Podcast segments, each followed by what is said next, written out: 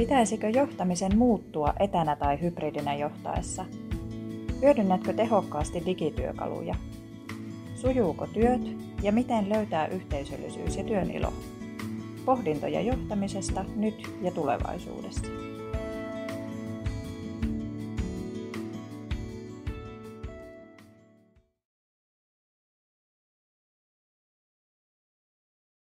Heipä hei Hilkka, pitkästä aikaa taas. No on mukava taas päästä johtamisen asioita pohtimaan ihan omaan kuplaan hetkeksi aikaa. On, joo ja aina sitä puhutaan semmoisesta niin unelmajohtajasta, dream leaderista, eikö niin? Totta. Ja Niin dream tiimistä, joo. Dream Teams, kyllä, ehdottomasti. Mm. Ja sitä aina miettiä, että mikä se olisi se Dream Leader.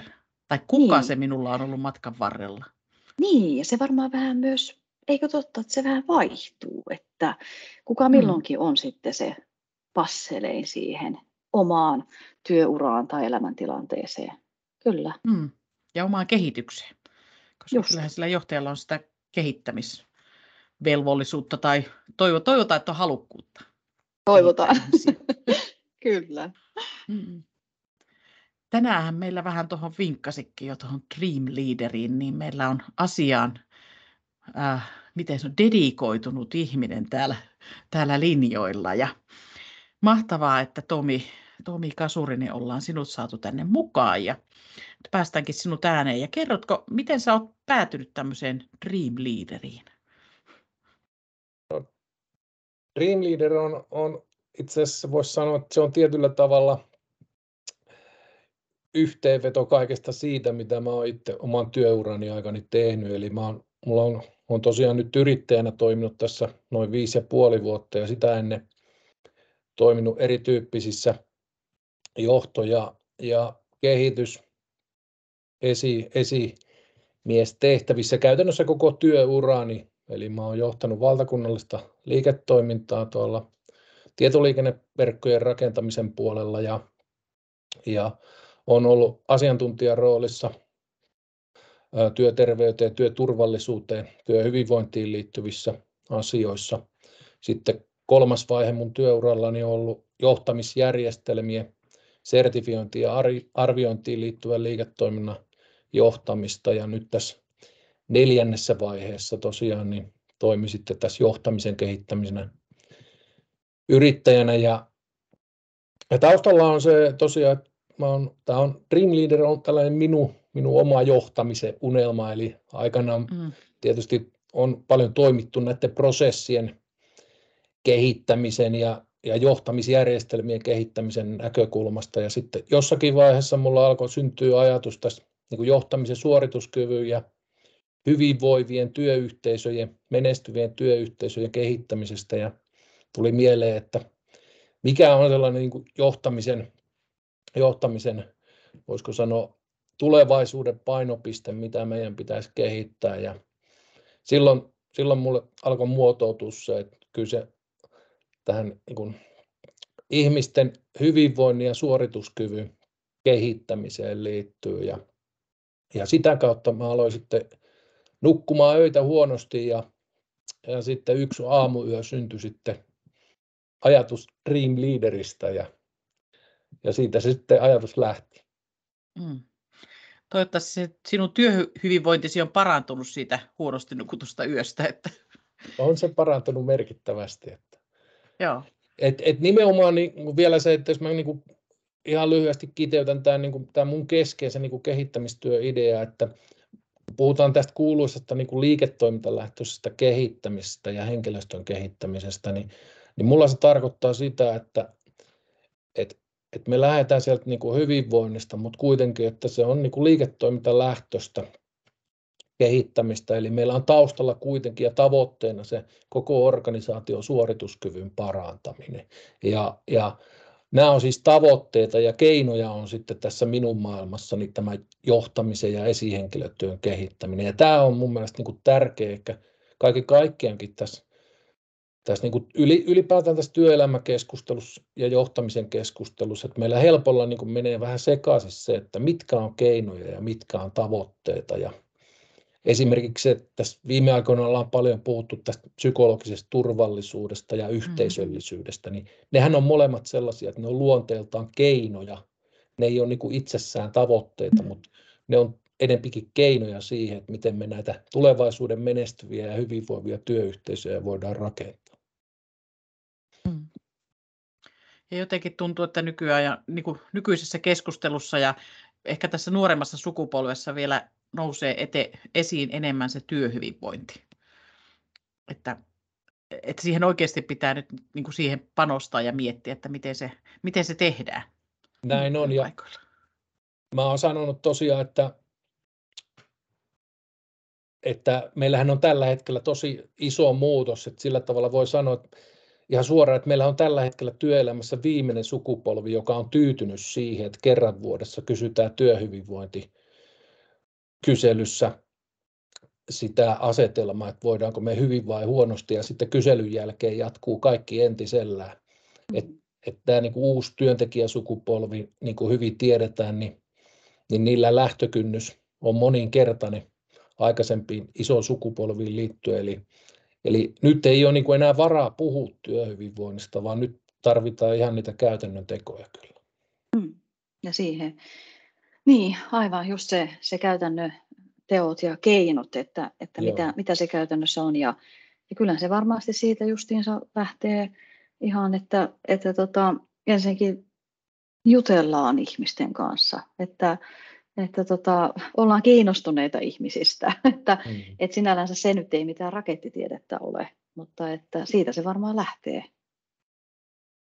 Nimenomaan ei tässä ole mitään muuta vaihtoehtoja itse asiassa kun sanoit tuosta tosta niin kuin kiinnostumisesta, niin, niin se on juuri näin, että, että mulla on, on sanonut, että on, on kaksi tällaista niin kuin, voisi sanoa johtamisen periaatetta ja ohjetta esihenkilöille, että pitäisi olla kiinnostunut ihmisistä ja sitten toiseksi pitäisi olla kiinnostunut aidosti ihmisistä. Ja, ja tärkeintähän tässä, jos puhutaan tästä niin johtamisen ja esihenkilötyön kehittämisestä on se, että kun mietitään sitä, että miten me sitä niin kuin oikeasti tätä vaikuttavuutta tässä keskustelussa voidaan parantaa, niin on juuri se, että me oivalletaan se, että se ei ole pelkästään sitä kuulumisten kyselyä, taikka sitä, että miten menee, vaan, vaan meidän pitäisi oikeasti niin kuin tunnistaa, että mitkä on niitä tärkeitä asioita. Ja sen takia mulla on itselläni ihan tässä kun tätä käytännön kehittämistyötä on, niin kuin tekee, niin tällainen aika hyvä niin kuin sapluna itse asiassa esihenkilöille, että me puhutaan niin kuin osaamisesta, motivaatiosta, hyvinvoinnista, ajankäytöstä, omasta työstä ja palautteesta. Eli, eli näihin kaikkiin liittyy oikeastaan sellainen muutama keskeinen asia. Ja esimerkiksi tämä osaaminen on, on helpolla se, että, että me ajatellaan aina niiden kehittymistarpeiden kautta. Mutta sitten käytännön työn ja se hyvinvoinnin kehittämisen näkökulmasta itse asiassa ihan yhtä oleellista on se, että meidän, meillä on keskusteluyhteys olemassa myöskin siihen, että miten me päästään hyödyntämään sitä meidän omaa osaamista. Mm. Se on ihan mm. vähintäänkin ihan yhtä tärkeä näkökulma. Ja sitten tietysti nämä motivaatioasiat, jos puhutaan ihan niistä käytännön niin kuin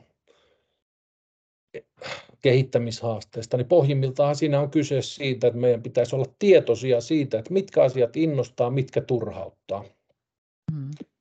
Ja, ja hyvinvoinnin osalta tällainen keskeinen asia, niin kuin tiedetään, niin, niin on itse asiassa tämä palautuminen, että pelkästään se hyvinvointi työssähän ei ratkaise, vaan kun me ajatellaan tätä niin kuin kokonaisvaltaista hyvinvointia, niin, niin siinähän on tosi tärkeä tunnistaa se, että jos meillä tapahtuu riittävä palautuminen, niin me itse asiassa kestetään niin kuin aika kovaakin kuormitusta. Ja toisinperi, mm. jos meillä ei tapahdu mm. riittävää palautumista, niin aika pienikin kuormitus sitten mm. alkaa, alkaa uuvuttaa meitä.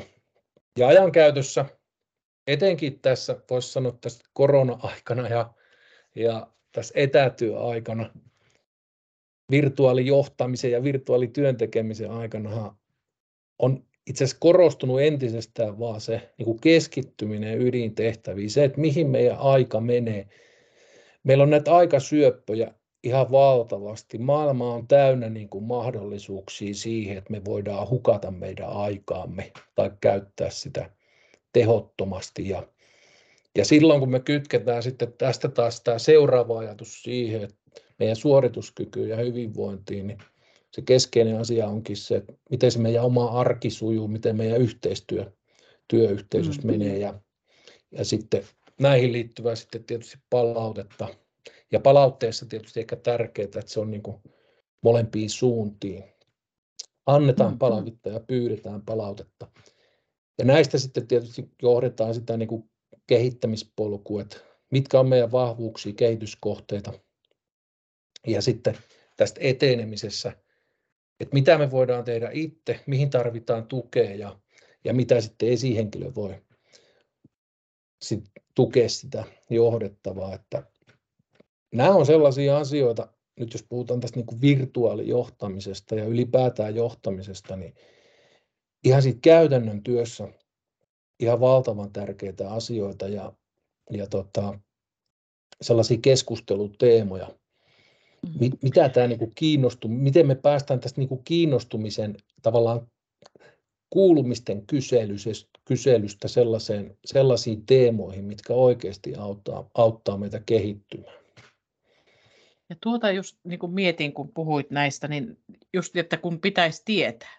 Mutta mm. jos toinen on etäällä, niin miten, mm.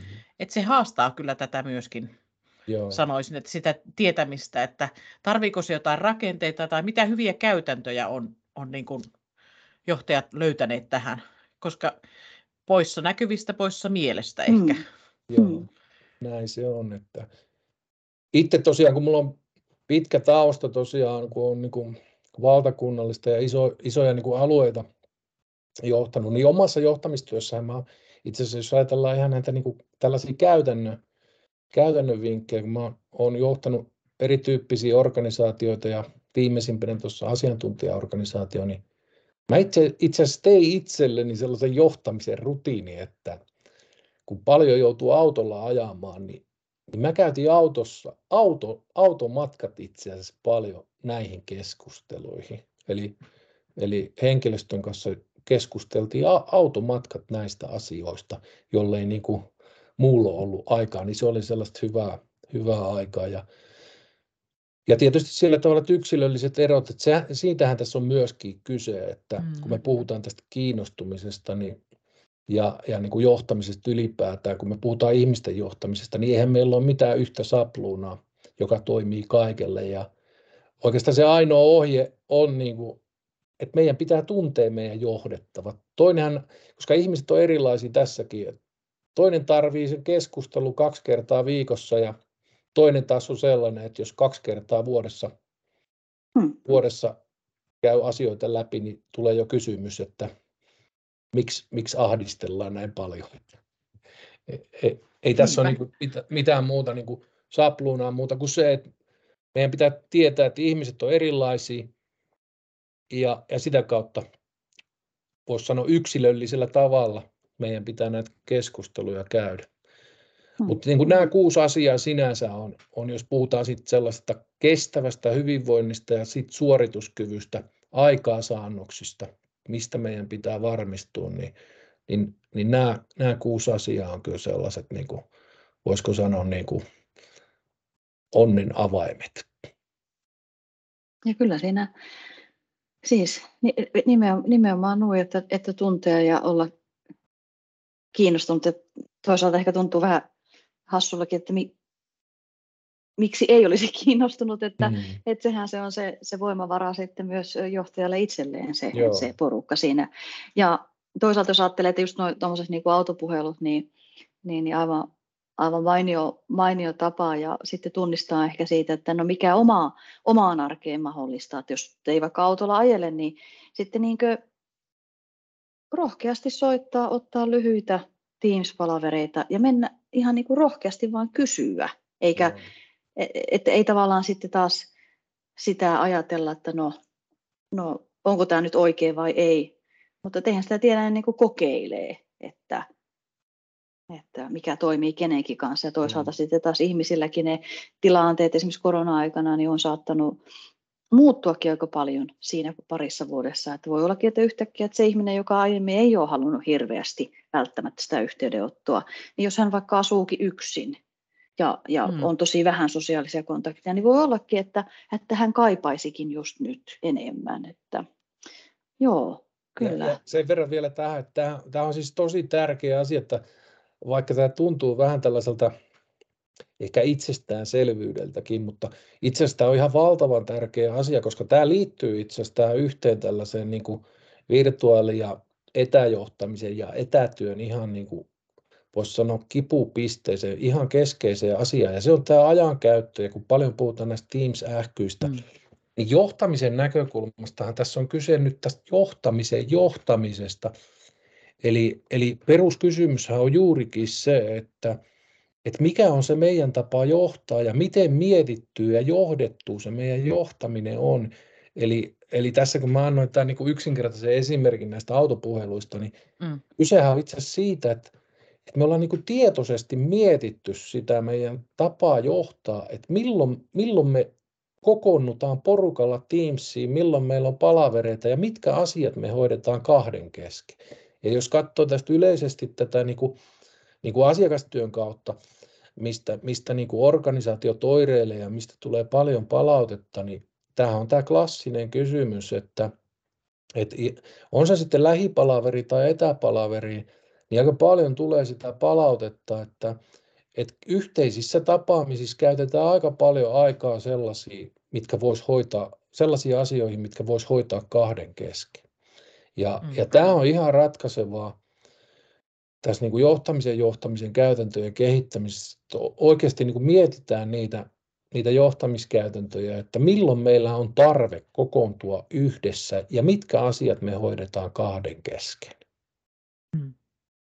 Nyt on niin helppo ollut tässä etäaikana ja kun näitä Teamseja on, niin hmm. kaikki kutsutaan vain paikalle myöskin, hmm. että ihan vain sen takia, että nice to know, että, että se on tosi, tosi kova homma itse asiassa toi justiinsa miettiä se, niin. että mitä, mitä ja mi, milloin ja kenen pitää olla paikalla ja, ja selittää se sitten, että no välttämättä sun ei nyt tarvitse tässä olla, että sä saat tiedon tuolta. Ja, niin kuin, mm. ja, ja tästä tullaan itse asiassa tähän yhteen mun niin kuin, tietyllä tavalla lempiteemaan tässä kehittämisessä, eli kun mul, mul, mä lähestyn tätä niin kuin johtamisen ja esihenkilötyön kehittämistä tai niin kuin kokonaisvaltaisen kehittämisen näkökulmasta. Ja, ja, ja mulla on taustalla kuitenkin, voisi sanoa, tällainen positiiviseen ihmiskäsitykseen perustuva kehittämisideologia. Eli mä ajattelen näin, että kun me puhutaan paljon tästä niin kuin huonosta johtamisesta tai hyvästä johtamisesta, niin, niin mä näen kyllä tämän johtamisen kehittämisen sillä tavalla, että että esihenkilöt, johto ja esihenkilöt tekevät niitä asioita, joita heidän odotetaan tekevän. Ja, ja näin ollen, kun sanotaan, että johtaminen on joukkueen laji, että hyvä johtaminen ei ole koskaan niin kuin yksi yksilöistä kiinni, niin ihan samalla tavalla mä näen tämän tilanteen, että ei myöskään huono johtaminen ole yksi yksilöistä kiinni. Ja, ja tullaan ihan näihin käytännön niin kuin kehittämisvinkkeihin, joka joka tässä meilläkin niin keskustelussa on, on tavoitteena, mm. niin, niin jos on ihan kokemuspohjaisesti ottaa sen, että missä meillä ne niin kuin johtamisen kokonaisuuden tavallaan kehittämisen sudenkuoppi on, niin kyllä ensimmäisen johtamisen ja esihenkilötyön sudenkuoppa on itsestään johtamisen johtaminen. Ja, ja silloinhan kyse on siitä, että, että me ollaan niin kuin ylipäätään tunnistettu se, että mistä kaikkialta niitä meidän niin kuin odotuksia meidän johtamiseen mm. ja sen kehittämiseen tulee, mitkä on niitä meidän keskeisiä tavoitteita, päämääriä johtamisessa ja sitten siihen, millä keinoilla me saavutetaan niitä tavoitteita ja johtamiskäytännöt, mikä on se meidän tapa johtaa, mitä se käytännössä tarkoittaa. Ja tästä tullaan sitten näihin kyvykkyyksiin. Eli, eli tämä kyvykkyyksien kehittäminen on, voisiko sanoa sellainen alitunnistettu mahdollisuus Eli me helpolla nähdään kaikki asiat niin kuin yksilön tietojen ja taitojen kehittämisenä, osaamisen kehittämisenä, mutta meidän pitää niin kuin ymmärtää, että, että meillä on kahden tyyppistä kyvykkyyttä tässä niin kuin johtamisessakin. Eli meillä on organisaatiotason kyvykkyyksiä, yksilötason kyvykkyyksiä ja, ja, ja kyvykkyys on nimenomaan enemmän kuin pelkästään yksilön tieto, taito tai ominaisuus. Ja, ja tämä on niin kuin iso asia, että et me ymmärretään, että et yksilöt tekee niitä asioita, ja yksilön johtamisessa näkyy aina tavalla tai toisella tämä meidän niin kuin organisaation kyvykkyys. Ja tietyllä tavalla mm. voisi sanoa, että, että jos meidän organisaation kyvykkyys ja, ja tapa toimia perustuu tällaiseen, voisiko sanoa vanhakantaiseen ö, toimintaohjeisiin, määräyksiin, käskyihin, niin silloinhan me ohjataan tällä systeemillä käytännön tasolla tuolla yksilöitä ja esihenkilöitä.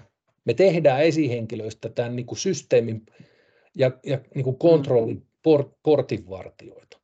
Ja, ja sen takia, että jos me halutaan niin kuin yksilötasolla kehittää sitä, voisi sanoa uuden ajan johtajuutta ja, ja positiiviseen ihmiskäsitykseen, luottamukseen perustuvaa johtamista, niin emme voida kehittää sitä, jollei me tätä mm. systeemiä muuteta. Et, et jos meidän niin kuin systeemi ohjaa tähän niin kuin kontrolliin, mm. niin, niin kyllä esihenkilöt sitten tekee kontrollia. Mm. Et jos luottamusta halutaan, halutaan tota edesauttaa tai sitä psykologista turvallisuutta organisaatiossa, niin silloin meidän täällä systeemitasolla ja johtamisjärjestelmässäkin pitää muuttaa sitä meidän keskeistä niin kuin ajattelu- ja toimintatapaa. Et, et, et, mikä sitten tukee tätä yksilötason johtamisen kehittämistä. Ja vielä tästä yksilötason johtamisen kehittämisestä, että tämä perustuu nimenomaan tähän mun niin kuin oma, omaan taustaan tietysti aika paljon ja niihin keskusteluihin, mitä asiakkaiden kanssa tässä käydään, on se niin kuin peruskysymys, että miksi se johtaminen ei kehity, vaikka me yksilötasolla tehdään niin paljon sitä kouluttamista ja valmennustakin, niin, niin silloin se mun vastaus on se, että, että meidän pitäisi tässäkin niin kuin pystyä nähdä tämä homma ikään kuin, niin kuin asiakaskeskeisesti, eli, eli kun me tehdään esihenkilötyön kehittämistä, niin meidän pitäisi nähdä tämä maailma esihenkilösilmi, jolloin tullaan sitten siihen, että tässä ei enää riitäkään se, että me asetetaan uusia vastuita ja velvoitteita, sanotaan esihenkilöille, annetaan listaa, että millainen on täydellinen esihenkilö ja sanotaan, että tällaiseksi teidän pitää muuttua. Mä olen kehittänyt itsestään tällaisen viidenteen malli, missä puhutaan tiedosta, taidosta, tahdosta, toimijuudesta ja tuesta. Ja, ja tässä on nimenomaan se keskeinen ajatus, että meidän kehittäminen ei kehity tai keskitykään enää tietoihin ja taitoihin, vaan kuunnellaan ihmisiä ja haetaan niitä ratkaisuja, miten me voidaan parantaa sitä johdon ja esihenkilöiden halua johtaa, sitä toimijuutta, eli käytän, näitä käytännön toimen johtamiskäytäntöjä. Ja sitten ennen tosi tärkeänä tämä viime, viideste on tietysti se, että miten me voidaan tukea johtoa ja esihenkilöitä omassa johtamistyössä. Mm. Ja, ja nämä on nämä viimeiset kolme T on itse asiassa, jos puhutaan siitä vaikuttavuudesta, niin ihan, ihan tota, voisiko sanoa ykkösasioita, että et me me tehdään tätä niin kuin johtamisen esihenkilötyön kehittämistä, voisi sanoa asiakaslähtöisesti, eikä vaan aseteta uusia vaatimuksia tai sanota, että tällaiseksi sinun pitää muuttua. Ja, ja vielä ehkä sitten kokemusperäisestikin niin voi sanoa, että jos se, missä se niin kuin sellainen sudenkuoppa sitten kuitenkin on, niin kyllä se on paljon sitten kuitenkin tässä kolmannessa teessä, eli tässä tahdossa. Että, mm. että aika paljon kuitenkin niin kuin perinteinen esihenkilöpolku Suomessa on kuitenkin tapahtunut vähän sellaisten sattumien kautta ja aika monet esi, esihenkilöt sanoivat, että on ikään kuin ajautunut tähän rooliin ja, ja sitten tietysti taustalla on näitä klassisia juttuja, että monissa organisaatioissa kysehän on siitä, että tällaista niin kuin asiantuntija-urakehitystä, niin sehän ei ole näkynyt palkkauksessa. Että monessa, voisiko sanoa, organisaatiossa on sellainen, sellainen tilanne, että jos halutaan niin kuin esimerkiksi palkka, palkkakehitystä edisauttaa, niin helpolla se on tarkoittanut niin kuin tällaisia esimiesrooleja ja vastuita. Ja, ja se on jossakin vaiheessa motivoinut, mutta sitten jossain vaiheessa voi vähän niin kuin tämä rahan motivoiva tekijä alkaa hiipua ja silloin me joudutaan alkaa t- käymään tätä keskustelua, että, että millä oikeasti sitä niin kuin halua johtaa voisikin parantaa. Että et kyse ei olekaan pelkästään osaamisesta. Mm. Niin, tahtoa jo... tarvitaan, kyllä. Niin. Joo. Niin. Ja sitten tullaan itse asiassa, tästä tullaan siihen seuraavaan vaiheeseen, että jos puhutaan ihan näistä niin kuin käytännön, kun mä tykkään puhua tällaista niin kuin käytännön konkretiasta tässä kehittämistyössä, että ettei puhuta pelkästään niin kuin korulauseita ja julistuksia. Ja, ja jos ajatellaan ihan tällaisia käytännön kehittämisvinkkejä, niin miten, miten tätä niin kuin kehittämistä sitten kehitetään käytännössä. Eli jos me puhutaan tästä niin kuin johtamisen johtamisesta, organisaation kyvykkyydestä ja yksilötason kyvykkyydestä, niin sitten tulee tämä iso niin kuin kysymys ja oivallus, että, että, että ketkä on tämän niin kuin kehittämistyön niin kuin parhaita asiantuntijoita. No ne on johto- ja esihenkilöt itse koska ne on oman työnsä ja oman toimintaympäristön parhaita kehittäjiä ja, ja ihan sama liittyy nyt, jos me puhutaan henkilöstön näkökulmasta vaikka tähän, tähän työhyvinvointiin tai yhteisölliseen oppimisen tai muiden teemojen kehittämiseen, niin, niin tässä taas on sit yksi sellainen, voisi sanoa, aliresurssoitu tai alihyödynnetty kehittämismahdollisuus. Se on tämä kuuluisa kuuluisa yhteiskehittäminen. Tämähän, tämähän meillä on niin kuin tässä ajassa kyllä iso asia, että me oivalletaan, että tällainen, voisiko sanoa perinteinen tukifunktiokehittäminen, jossa niin kuin ne kovimmat asiantuntijat on tukifunktiossa, niin sen aika on ohi. Puhumattakaan sitten siitä, että näitä asioita kehitetään siellä kuuluisessa kulmahuoneessa tai johtoryhmän kesken jos me ajatellaan tätä maailmaa, missä me nyt eletään, ja etenkin tämän, niin kuin, voisiko sanoa, etäjohtamisen, etätyön ja hybridityön aikakautena, mm-hmm. Murrosta niin, nyt on. niin meillä on ihan valtava murros tässä kehittämisessä, ja se kaikista suurin murros tapahtuu tässä niin kuin menetelmätasolla, että meidän on pakko siirtyä tällaisesta niin kuin tukifunktion tai johdon vetoisesta kehittämistyöstä tähän niin kuin yhteiskehittämiseen. Ja, ja, ja silloin, silloin tässä itse asiassa toimii neljä koota, kysy, kuuntele, keskustele ja kehitä. Ja, ja koska, koska on se sitten henkilöstöä tai johtoa esihenkilöitä, niin kyllä, kyllä ihmiset on oman työnsä parhaita asiantuntijoita kehittämisessä. Ja sen takia tässä on se iso asia, että, että me ymmärretään, että, että nämä asiat ja ratkaisut rakennetaan yhdessä.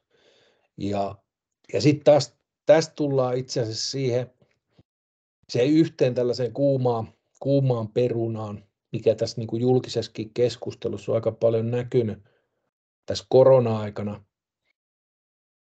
että voidaanko me, niin kuin, voiko kehitystyötä tehdä etänä? Pitääkö mm, mm. meidän niin kuin, tulla toimistolle sen takia, että me voidaan niin kuin, yhteisöllisyyttä kehittää. Ja tämä yhteisöllisyys on sillä tavalla hyvä juttu, että sehän ei kehity sillä, että me istutaan selät vastakkain toimistolla, vaan, vaan jotakin meidän pitää siellä arjessa muuttaa niitä toimintatapoja. Ja, mm. ja, ja, ja tästä syystä tullaan itse asiassa siihen, että, että kun me ajatellaan tätä niin kuin tulevaisuuden kehittämistyötä, niin, niin ei tässä itse asiassa olekaan kyse, kyse juurikaan siitä, että missä me niin kuin fyysisesti ollaan. Et, et jos ajatellaan tämän kehittämistyön tällaista tuloksellisuutta, vaikuttavuutta ja tehokkuutta, joka kiinnostaa aina tietysti yritysjohtoa, niin, niin tällainen etäkehitys ja yhteiskehittäminen etänä, kun se tehdään hyvin, niin se on itse asiassa vielä tehokkaampaa ja vaikuttavampaa kuin tällainen lähikehittäminen. Mutta se edellyttää sen ihan samalla tavalla kuin nämä, niin kuin voisiko sanoa palaverit, Teams-palaverit tai, tai muuta, niin ei tämä niin kuin fyysinen etäisyys tai läheisyys sitä ratkaise, vaan kyllä tässä on yksi taikan sana ja se on hyvä suunnittelu ja valmistautuminen. Et, et mm. Se liittyy tähän niin kuin kaikkeen, että et, et jos puhutaan tästä etätyöstä tai hybridityöstä ja tästä kehittämistyöstä, niin, niin näiden asioiden niin kuin suunnittelu ja valmistautumiseen niin, niin tarvitaan vielä, vielä niin kuin moninkertaisesti enempi mm. huomioita. Esimerkkinä vaikka tällainen, jos puhutaan tällaista perinteisestä kehitystyöpajastakin, niin, niin totta kai siinä on niin kuin lähityöpajassakin on paljon suunniteltavaa, mutta, mutta sitten kun me tehdään näitä etänä, niin, niin siinä on vieläkin enempi mm-hmm. sitä tekemistä, mutta mut, niin kuin omat kokemukset on kyllä tässä niin kuin viime vuosina niin kuin ollut erittäin rohkaisevia, että me ollaan tehty ihan, ihan huikea, huikean niin kuin tehokkaita etä, etäkehitystyöpajoja ja muun muassa yhden asiakkaan kanssa ollaan vedetty strategiaprosessin kehittäminen ihan alusta loppuun täysin etänä ilman, että me ollaan tavattu kertaakaan. Hmm. Se on kyllä vaatinut varmasti paljon suunnittelua. On se, Mä... ja mun mielestä kun sen prosessin jälkeen niin toimitusjohtaja sanat kertoi hyvin, se oli hyvä, se tuli ihan, ihan niin tota,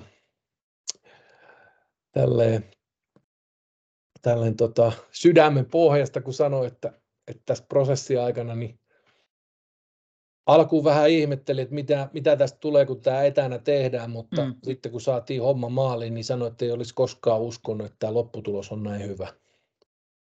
Mm. Kyllä. Mä jäin vielä tuota yhteisöllisyyttä miettimään. Puhuit yhteiskehittämisestä, mutta se yhteisöllisyyshän on aika tärkeä tosi monille meistä, että on se yhteisöllisyys. Niin siinä niin kuin mikä se johtajan rooli tai mitä se johtaja siinä voisi tehdä auttaakseen sitä yhteisöllisyyttä? Niin, tämä on, tämä on tota, erittäin hyvä kysymys ja, ja se, että niin tota, jos me niin kuin nähdään, ensinnäkin ehkä vähän hyvä avata, että, että mitä tämä niin kuin yhteisöllisyys tarkoittaa. Eli, eli yhteisöllisyyshän ei pelkästään tarkoita sitä, että, että me niin kuin ollaan yhdessä, tai sitä, mm. sitä voisi mitata niin kuin metrimitalla sitä fyysistä läheisyyttä tai etäisyyttä, vaan, vaan tässähän on kyse myöskin tästä meidän henkisestä, niin kuin korona-aikana presidentti Niinistö sanoi, että tarvitaan niin kuin fyysistä etäisyyttä ja, ja henkistä läheisyyttä, niin, niin, niin tämä yhteisöllisyyshän on, on sellainen asia, että tässä on kyse, kyse ennen kaikkea tästä niin kuin kuitenkin voisiko sanoa henkisestä läheisyydestä. Ja silloin mm-hmm. henkinen läheisyys johtamisen näkökulmasta itse asiassa tarkoittaa, voisi sanoa näitä niin kuin johtamisen perusasioita. Et kun tässä tullaan nyt just tähän, että, että jos me ajatellaan niin kuin johtamisen syvintä olemusta, niin ei, ei, ei tietyt perusasiat niin kuin muutu mihinkään. Ja, ja itse mä ajattelen näin, että yhteisöllisyys on sitä, että, että että me jaetaan niin kuin yhteinen käsitys siitä, että missä me ollaan nyt, ja me jaetaan niin kuin yhteinen käsitys siitä, että mikä on se meidän niin kuin maali, mihin me tähdätään.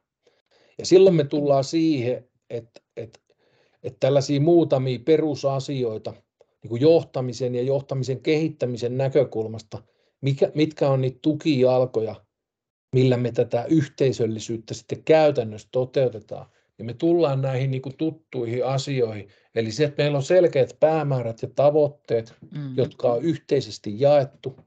Meillä on selkeät nämä roolit ja vastuut, jotka on yhteisesti jaettu ja ymmärretty. Me tiedetään, mikä on se meidän tapa toimia. Ja, ja sitten ennen kaikkea sellainen asia, mistä ei, ei ihan aina muisteta keskustella tämän niin kuin yhteisöllisyyden ympärillä, niin on itse asiassa se, että me jaetaan yhdessä käsitys siitä, että mitä eri sidosryhmät odottaa meiltä. Ja, ja tässä puhutaan tästä niin kuin nykyään aika paljon tästä kuuluisesta asiakaskokemuksen kehittämisestä, mm. niin yksi osa yhteisöllisyyttä ja sen kehittämistä on se, että meillä on samanlainen käsitys siitä, että mitä asiakkaat meiltä odottaa. Ja tämäkin, vaikka tämä kuulostaa vähän tällaiselta yksinkertaiselta itsestäänselvyydeltä, niin käytännössä voi sanoa, että se ei todellakaan ole sitä. Jolloin me mm. tullaan itse asiassa tähän niin kuin, tietysti näihin ihan perusasioihin, strategian sisäistämiseen ja sitten yhteen tällaiseen mun voisi sanoa tässä lempiteemoihin. Eli, eli me ymmärretään, että mistä asioista ja mitä kyvykkyyksiä me tarvitaan, joilla me rakennetaan meidän kilpailuetu ja mitkä on niitä tällaisia kilpailukykytekijöitä. Ja tämäkin on, on ihan valtavan tärkeää tämän yhteisöllisyyden jakamisessa, koska pohjimmiltaan sit kun me puhutaan johtamisesta ja meidän toiminnan kehittämisestä, niin kaikki kehittäminen pitää tietysti lähteä strategiasta, mutta sitten se käytännön kehittämistyö itse asiassa, niin ne kohdistuu tähän kilpailuetuun ja kilpailukyvyn rakentamiseen. Mm. Ja, ja sitten jos me kytketään tätä tähän niin kuin yhteisöllisyyden käsitteeseen, kytketään tätä niin kuin hyvinvoinnin näkökulmaa, niin silloinhan me tullaan tähän niin kuin työn merkityksellisyyteen, sen jakamiseen, ja sitten käytännön tas- tasolla puhutaan tietysti tästä niin kuin arvojen mukaisesta toiminnasta, arvojohtamisesta, yhteisistä pelisäännöistä, sisäiseen vuorovaikutukseen, yhteistyöhön liittyvistä käytännöistä. Ja sitten ihan valtavan tärkeänä itse asiassa tämä niin kuin kokemuksen jakaminen, jatkuvaa oppimiseen, sen kehittämiseen mm-hmm. ja johtamiseen liittyvät käytännöt. Että, että niin kuin, jos puhutaan tällaista murrostekijöistä ja ja, ja tulevaisuuden teemoista, mitkä tässä meidän nykyajan työelämässä niin kuin isosti muuttuu, niin yksi isoimpia muutoksia on kyllä se, että meidän tästä niin kuin osaamisen kehittäminen, yksilötason osaamisen kehittämisestä pitää siirtyä tähän niin kuin yhteisöllisen oppimisen kehittämiseen ja, ja, ja sen, sen niin tota johtamiseen. Et, et, mä olen itse käyttänyt esimerkkinä tässä vaikka tätä asiakaskokemuksen kehittämistä, joka nyt sitten aika monen organisaatiostrategioissa nykyään on, niin tämä asiakaskokemuksen kehittäminen nimittäin käytännön tasolla, niin se on hyvä esimerkki siitä, että ei asiakaskokemuksen kehittämiseen riitä yksi se, että, että me kehitetään yksilötasolla osaamista, kun meidän pitää kehittää sitä meidän organisaation kyvykkyyttä oppia, oppia yhteisöllisesti Eli, eli esimerkiksi puhutaan tästä virheistä oppimisesta, eli, eli käytännössä mm. meillä kuitenkin organisaatiossa niin kuin asiakaskokemuksenkin näkökulmasta on helpolla se tilanne, että samat virheet itse asiassa toistuukin. Ja, ja mm-hmm. silloinhan kyse on siitä, että miten me esimerkiksi käsitellään meidän asiakaspalautteita, miten me jaetaan siitä tietoa, miten me haetaan niitä niitä niin kuin korjaavia toimenpiteitä, ratkaisuja, millä me voidaan välttää näiden niin kuin samojen virheiden toistuminen ja miten me jaetaan tätä, tätä niin kuin kokemusta ja oppia, mm-hmm. analysoidaan yhdessä. Eli, eli nämä on tällaisia käytäntöjä, mitkä, mm-hmm. mitkä niin tota, pitää olla olemassa. Eli puhutaan tästä niin kuin oppimisen johtamisesta itse, itse asiassa. Ja tämä, tämä ei niin kuin tapahdu sattumalta. Ja, ja tähän itse asiassa liittyy sitten, niin kuin, kun mä tuossa alkuun mainitsin tästä psykologisesta turvallisuudesta, niin, niin sen takia että tämä psykologinen turvallisuus on niin tärkeä keino ja tietysti kehityskohde meillä tässä ajassa, koska, koska vasta sitten, kun meillä on se psykologisen turvallisuuden mm-hmm. riittävä taso organisaatiossa, niin me päästään, päästään tähän keskusteluun mikä auttaa meitä oppimaan itse asiassa ja, ja, ja edistää sitä meidän kehittymistä. Mm. Tiedätkö mitä Tomi, mehän voitaisiin jatkaa tätä ihan loputtomia ja päästä syvemmälle tähän, tähän asiaan, Joo. mutta meillä on ollut tavoitteena pitää noin puolessa tunnissa näitä, näitä jaksoja, niin olisi semmoinen kysymys sulle, että nyt mä olen ainakin ihan päältä pyörä, ai tuota pitäisi tehdä ja tuota pitäisi tehdä ja nyt meillä on tuokin asia kehitettävänä, että löytyisikö kolme asiaa, mihinkä kannattaisi ensiksi nyt kiinnittää huomiota, että mikä sieltä niin kuin nousee sulle silleen ensimmäisenä, että jos sä oot etäjohtajana, hybridijohtajana, mikä se tilanne nyt onkaan, niin mitä siellä on semmoisia, että jos niin kuin löytäisi ne tärkeimpiä, tai mitkä ehkä tässä hybridiajassa on johtamisessa tärkeitä? No hybridiajassa mä sanoisin, että kuitenkin tämä meidän niin kuin johtaminen rakentuu aina siihen, että meidän perusta on kunnossa. Ja, ja sen takia mä, mun on pakko nostaa ensimmäisenä tämä johtamisen johtamisen ketju ja varmistaa se, että se ketju toimii. Okay. Joo.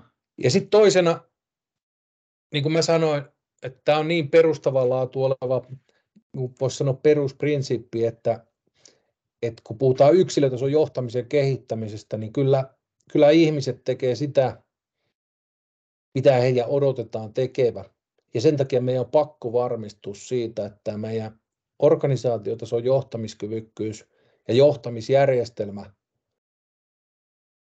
perustuu sitten sellaisiin ajattelu- ja toimintatapoihin, jotka on näitä nykyaikaisia. Eli paljon puhutaan tästä kuuluisesta Taylorismista, niin sen aika on ohi, teollisen johtamisen aika. Mm.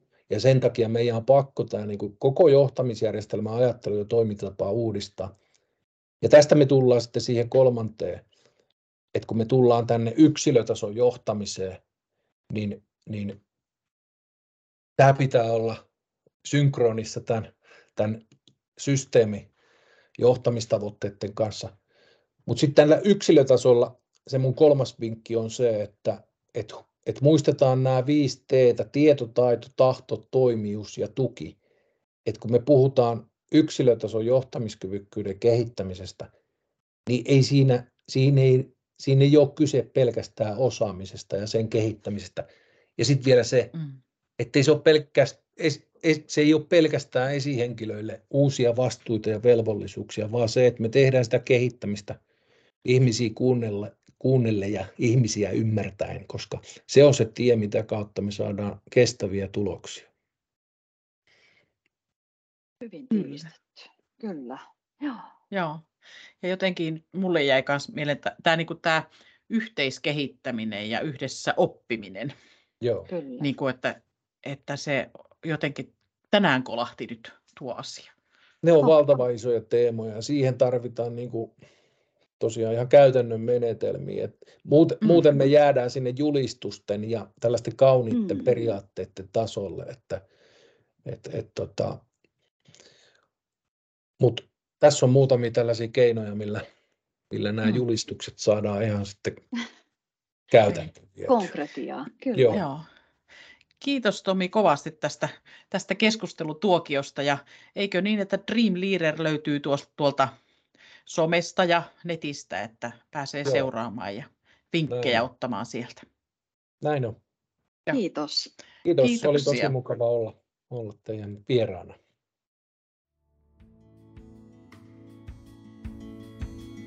Kuuntelit Etevä etäjohtaminen podcastia. Se on tuotettu Virtual Leaders-projektissa, jota rahoittaa Keski-Suomen ely Euroopan sosiaalirahastosta ja sitä hallinnoi Jyväskylän ammattikorkeakoulu. Tutustu projektin muuhun materiaaliin verkkosivuilla jamk.fi kautta Virtual Leaders.